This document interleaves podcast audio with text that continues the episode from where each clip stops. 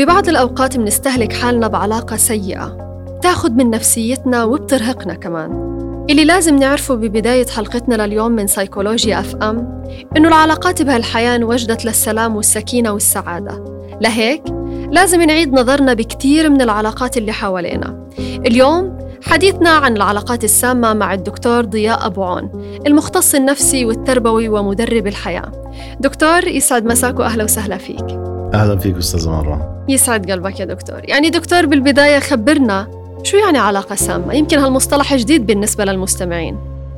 آه، تمام. العلاقات السامة هي تلك العلاقات التي يشعر فيها أحد طرفي العلاقة أو كليهما بعدم الارتياح والتهديد المستمر وعدم الأمان. فهي تخترق حياة الشخص على صعيد العمل أو على صعيد العاطفة أو على صعيد الصداقة أو حتى ممكن يكونوا من الناس المقربين من الأهل وتستنزف طاقة هذا الشخص. طبعا هي عادة ما تكون مصحوبة بانتقادات وتجاهل يؤذي المشاعر أو الأفكار الخاصة بالفرد. قد لا تخلو من أسلوب تطفلي بشكل غير لائق أو التعامل بأسلوب تفضيلي سلبي عن الآخرين في المحيط. كما أنه قد يتخلل هذه العلاقة علاقة عنف جسدي أو عنف نفسي تشحن الفرد لتقحمه في مشاكل تهدف إلى إيذائه وتثبيط همته. آه، طبعا مع مضي الوقت يعني يصبح آه، الشخص اللي داخل في علاقة سامة يدرك بدأ حجم هذه تأثير هذه العلاقة عليه. آه، تتغير ملامحه تتغير كثير صفات فيه حتى على صعيد المزاج. يشعر بضيق في النفس وإحساس مؤلم في الجسد ورغبة شديدة. في التحدث مع شخص يثق به عن آه، يعني ما أفرزته هذه العلاقة السامة وما أثرت عليه وعلى شخصيته وعلى كينونته. صحيح. يعني اليوم بنلاحظ كثير منا بيكون بعلاقة سامة بس ما بيعرف إنه الشخص اللي قباله الصفات اللي موجودة فيه هي صفات شخصية سامة فشو أبرز الصفات يلي بتقدر تخبرنا إياها لحتى ناخد بالنا من الشخصيات السامة بحياتنا؟ أكيد هناك العديد من الصفات التي تميز الأشخاص المؤذيين خلينا نقول. أول شيء هم حقوديين منافقين مخادعين. كلامهم أحيانا معسول ولكن بتصرفوا طبعا آه في, في غير مش زي ما بيحكوا تماما.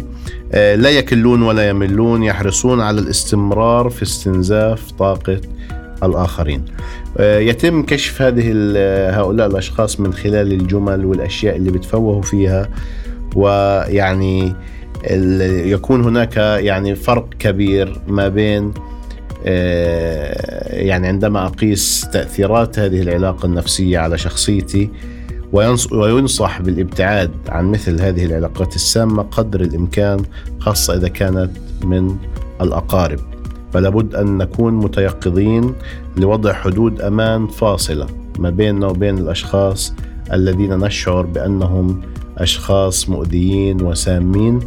آه لنعود إلى بناء شخصيتنا السوية بعيدا عن تأثيرهم علينا. يعني تقريبا دكتور خبرتنا كيف ممكن نعرف إنه إحنا بنعيش علاقة سامة بس ممكن تفصل لنا أكثر أنا كيف ممكن آه، أحدد بشكل أدق وأكبر هل أنا بعلاقة سامة ولا لا؟ آه، طبعا هذا السؤال بودينا على ناحية اللي هو العلاقات الصحية اللي هي عكس العلاقات السامة. العلاقات الصحية آه، يعني يهدف كلا الطرفين في هذه العلاقة إلى إسعاد الطرف الآخر وتطوير العلاقة بشكل مستمر إذ يعطي فيها كل شخص الآخر حرية التعبير عن رأيه ويساند كل منهم الآخر في اتخاذ القرارات ودعمها دون لوم أو إشعار بالذنب أو التقصير. فيكون فيها الشخص على طبيعته دون أو دون خوف أو قلق. يعني بكون في حالة من الارتياح يعني لهذه العلاقة. بشعر أنه هذه العلاقة هي علاقة داعمة علاقة محفزة علاقة آه، مبنية على آه، الأخذ والعطاء مبنية على اللي هو آه، إسعاد كل منا الآخر. طبعا أما العلاقات السامة فهي يعني يهدف أحد الطرفين إلى تهديد الطرف الآخر. وإشعاره بعدم الأمان. يعني هنا الفرق ما بين العلاقتين طبعا فيها حب تحكم وسيطرة من أحد الأطراف على الطرف الآخر. وطبعا آه، عندما يدخل اللي هو حب التحكم والسيطرة في أي علاقة وبالتالي هي يعني آه، يعتبر هنا آه، يقرع ناقوس الخطر في هذه العلاقة. يعني الشخص السام لا يحب يحب يسيطر. بحب يسيطر وبحب يتحكم. هناك إصرار شديد من أحد. أما حب من طرفه تجاه الشخص اللي هو معه ما بيحبه بس هو بده يسيطر يفرض أيوة شخصية. بده يسيطر عليه. ومن صور هذه السيطرة لو حكينا يعني التقليل من شأن الطرف الآخر بالاستهزاء والاستخفاف به مما يفقده الثقة بنفسه ويدفعه لعدم اتخاذ قرار بما يخص العلاقة. آه، أيضا الانفعال الزائد كالعصبية الشديدة أو الحزن الشديد فيما يخص الانتقاد أو النقاش في مواضيع اللي هو العلاقة وهذا بالطبع آه، يكون بشكل متكرر يدفع الطرف الآخر لعدم إبداء ارائه ووجهات نظره بما يخص العلاقة تجنبا لردة الفعل القاسية من الطرف الآخر. أيضا تتولد آه، أو يحرص على إنه آه، يولد عند الشخص الآخر شعور بالذنب وشعور إنه شخص غير مرغوب فيه يتخلى عن مسؤولياته تجاه الطرف الآخر ويجعله يعني آه، مقحما في الالتزامات والمسؤوليات ويواجه هذه الدنيا بشكل يعني منفرد. يعني ما في أي دعم من طرف الشخص اللي هو السام. آه، لذلك ينصح بالابتعاد عنه. يعني دكتور بصراحة كل واحد فينا الآن وهو بيسمع الشخصية السامة خطر على باله حدا معين فبتحكي لنا ينصح بالابتعاد عنهم. هالشخصيات يعني النصيحة هيك أجت بدون تجميل صراحة؟ هذا شيء حلو. يعني فهمت من كلامك إنه مستحيل نقدر نعالج الشخص السام. صعب. صعب. ليش صعب؟ أه صعب لأنه بستنزف طاقتي. يعني لو أنا مثلا صبرت عليه لفترة طويلة تمام؟ وهذا الشخص كان متطبع في هذه الصفات وبالتالي آه، هو هيك نظام حياته هو هيك طريقة آه، لا يعترف بالشراكة لا يعترف بالأخذ والعطاء لا يعترف آه، هو إنسان متطفل يسعى إلى أن يكون دائما هو المسيطر ويسعى هيك صفاته الشخصية. فإحنا هو لازم أول إشي عشان هو يعني يغير من نفسه ممكن ولكن لازم يعترف في وجود هذه الأشياء فيه. هو ما بيعترف. هو بيعترف إنه دائما على آه، إنه صحيح ودائما هو إنه يعني آه، آه، على على صح يعني.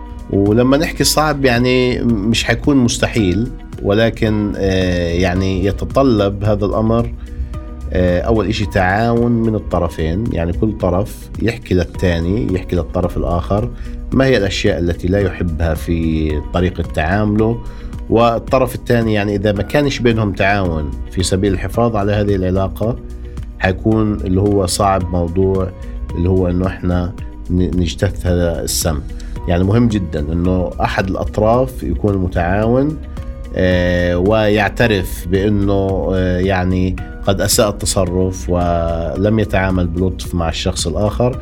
وبالتالي هنا يعني آه، إذا تعاون الطرفين واتفقا على نظام معين في الحياة ممكن أنه إحنا نتجاوز هذه العلاقة السامة وتصبح علاقة أكثر إيجابية.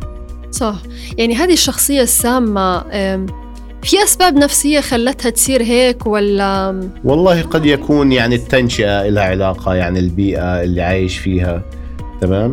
آه، زائد أنه في بعض الأشخاص يعني آه، بصير عندهم نوع من الضغط النفسي أو بعيشوا ظروف معينة بتخليهم يعني يصيروا أشخاص سامين لأنه هو مليء بالسلبية هو مليء بالتجارب والمعتقدات الهدامة والأشياء اللي ممكن تكون بمثابة سموم إذا يعني طلعت على الآخرين.